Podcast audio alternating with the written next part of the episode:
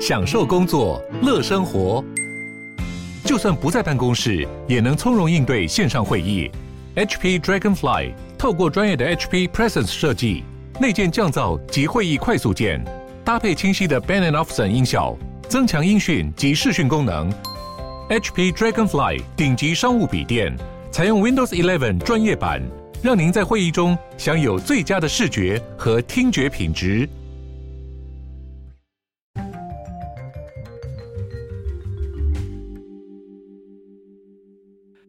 大家好，欢迎回到世界忙什么的 World in Five Minutes，我是这个节目的主持人 Morris，很开心呢。在这个新的一年，还可以跟大家在这边继续分享一些这个世界大小事情。但首先还是要先跟各位拜个年嘛，希望各位呢，就是这个新的一年虎虎生风，然后虎年行大运，然后一切顺利，然后继续收听我们的节目，让我们这个节目越来越呃成长越来越大，然后可以让更多人听见世界各个角落不同的新闻跟不同的事件。那在新的一年呢，我们新的一集当中啊，我们要来跟各位讲到的是一个蛮有趣的新闻吗？应该算是科技类的新闻。不知道大家在这个年假的九天当中，应该是在年假九天当中，真的，诶，应该说年假开始之前就有人开始在玩这个网络游戏了，它叫做 Wordle，W O R D L E。那这个游戏呢，它其实是一个现在不管是在台湾或者是两岸三地，应该没有两岸三地啦，应该是欧美国家社群平台上蛮流行的一个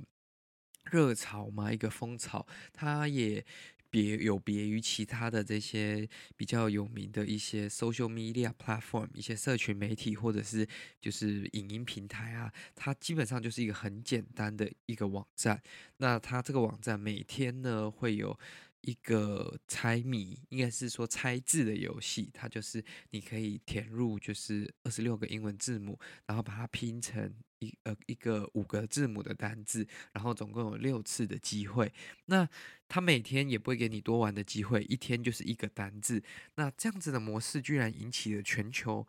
蛮大的一个风潮的，其实还蛮特别的，因为过去的这些近几年比较流行的东西，其实相对来说都是比较呃 sophisticated design，或者是说就相对来说是比较复杂跟比较有层次的东西了。那这次的这个呢，它为什么它会限制使用者每天只能玩一次？是因为它的创办人希望说，这个虽然大家可以享受这个猜谜的乐趣，或者是有一点点像是游戏的乐趣，但同时间不要让你沉迷。那他也不想要，就是让这个网站上面有很多的广告啊，或者是说需要很多的这个数据，然后可以去盈利卖贩卖给这些用数据盈利的公司。那基本上，它其实已经出来很多个月了。那它是在密集的，应该是二零二二年过后一月开始在国外开始比较就是热门一点。那最近流行到了就是香港以及台湾，就是开始有更多的这些华人用户加入在玩这个游戏。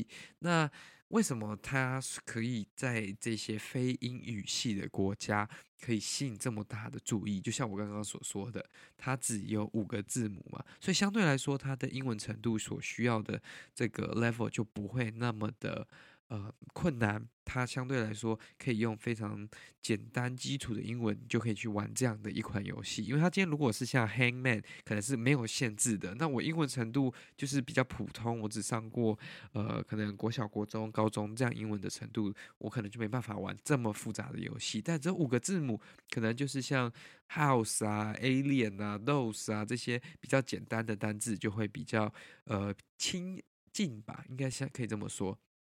那这款游戏呢，就是风靡了整个网络嘛。那在本周呢，其实比较特别的一个消息、一个讯息，就是说，美国的《New York Times》（纽约时报）花费了约百万美元，以不公开的方式收购了这款游戏跟这个平台。诶，他没有公开说他买了多少钱，他也没有说这个接下来会有什么变动，或者是说。接下来会不会就是像纽约呃《New York Times》上面其他的服务一样，可能会变成要看广告，或者是说需要收费的呢？这个就是目前还没有呃一个确切的答案。那基本上呢，这个游戏也不是为了就是盈利，或者是为了要真的做出来给很多网友玩，他只是一个工程师呢，他基本上在疫情封城的时候很无聊，他设计了一个这个游戏，想说来消磨时光而已，然后没想到，哎，这样子突然间就爆红了。那基本上这个目前被卖掉了嘛，卖给 New York Times。那嗯。因为很多使用者现在每天都有一个习惯，就是上去哎拆开字啊，可能在上班的途中啊，或者是在回家的路上，就会去玩玩这个非常短暂、不占时间的这个游戏。但是如果现在卖给 New York Times 的时候，会不会 New York Times 就取消了这个免费提供游戏的这个这个这个政策？那它有可能就会变成说 New York Times 呢，有可能会。只让他的付费用户，就是基本上就是订阅这个报纸的人去玩这款游戏，或者是说，目前 New York Times 有消息指出说，他们会承诺这个游戏。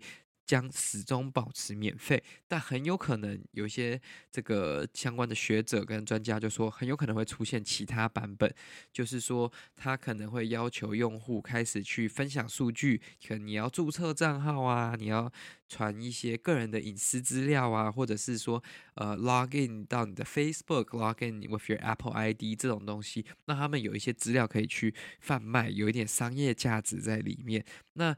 这个东西。会不会让使用者的兴趣就是大幅度的减少呢？我自己觉得可能会啦，因为目前像我可能是偶尔真的太无聊，在划手机的时候想说，哎，不然来猜猜一个单字嘛。那如果我今天做这么简单的事情，还需要就是注册一个账号的话。感觉我的意愿就会降低蛮多的啦，所以这样子的话，会不会导致这个游戏、这个平台、这个网站，就是慢慢的被人就是遗弃掉呢？这也是很有可能的。那基本上呢，根据一个网页数据统计工具 SimilarWeb。指出呢，去年十月这个网站每天大概只有呃每个月只有大概五千人次的流量哦，但是到今年一月底的时候，大约上礼拜的时候，每月至少有四千五百万那人次的流量，那这个数字是还在成长的。虽然美国跟澳洲以及英国占据了大概六十六 percent 六十六趴的流量，那。每天大概每名用户花大概八分钟的时间，但是你看，他们只占六十六 percent，代表还有将近四成的用户呢，基本上都是在世界其他地方的。就像我说，现在在亚洲这个游戏也是蛮呃。热门的嘛，那基本上因为这个游戏非常的简单啦，那我们拥有的这些文字游戏其实也是非常多元啊，像这种 word puzzle 啊，或者是这种 crosswords 啊，甚至是像猜这种 hangman 这种也有曾经这样的游戏。那这个目前是一个相对来说，因为它非常简单，那非常的就是不会用需要你花太多的时间跟太多的精力，所以我觉得在这个时代。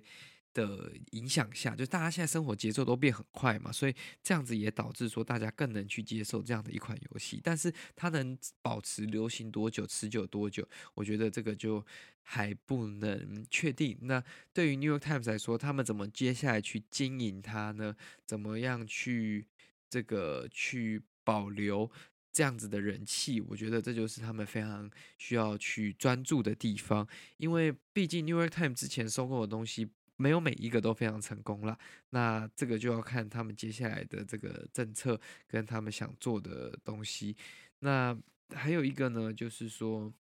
他们要面临的问题，就是说越来越多的盗版或者是类似相关，就是。游戏非常相似，游戏方法或者是说游戏的概念非常相似的平台跟游戏，一直马上就出现了。那接下来如果有人做出更好玩的，或者是说更有趣的，会不会就把人气就是分散掉了？所以这样子的。营运跟这样子的一个平台的未来，其实相对来说还是非常需要警惕的。那它能不能变成一个有利的商业模式，还是它就是只能保持是一个免费的游戏呢？那这个也是要持续观察下去，看看就是接下来《纽约时报》怎么去运作这个平台，那会不会对《纽约时报》带来一笔算是比较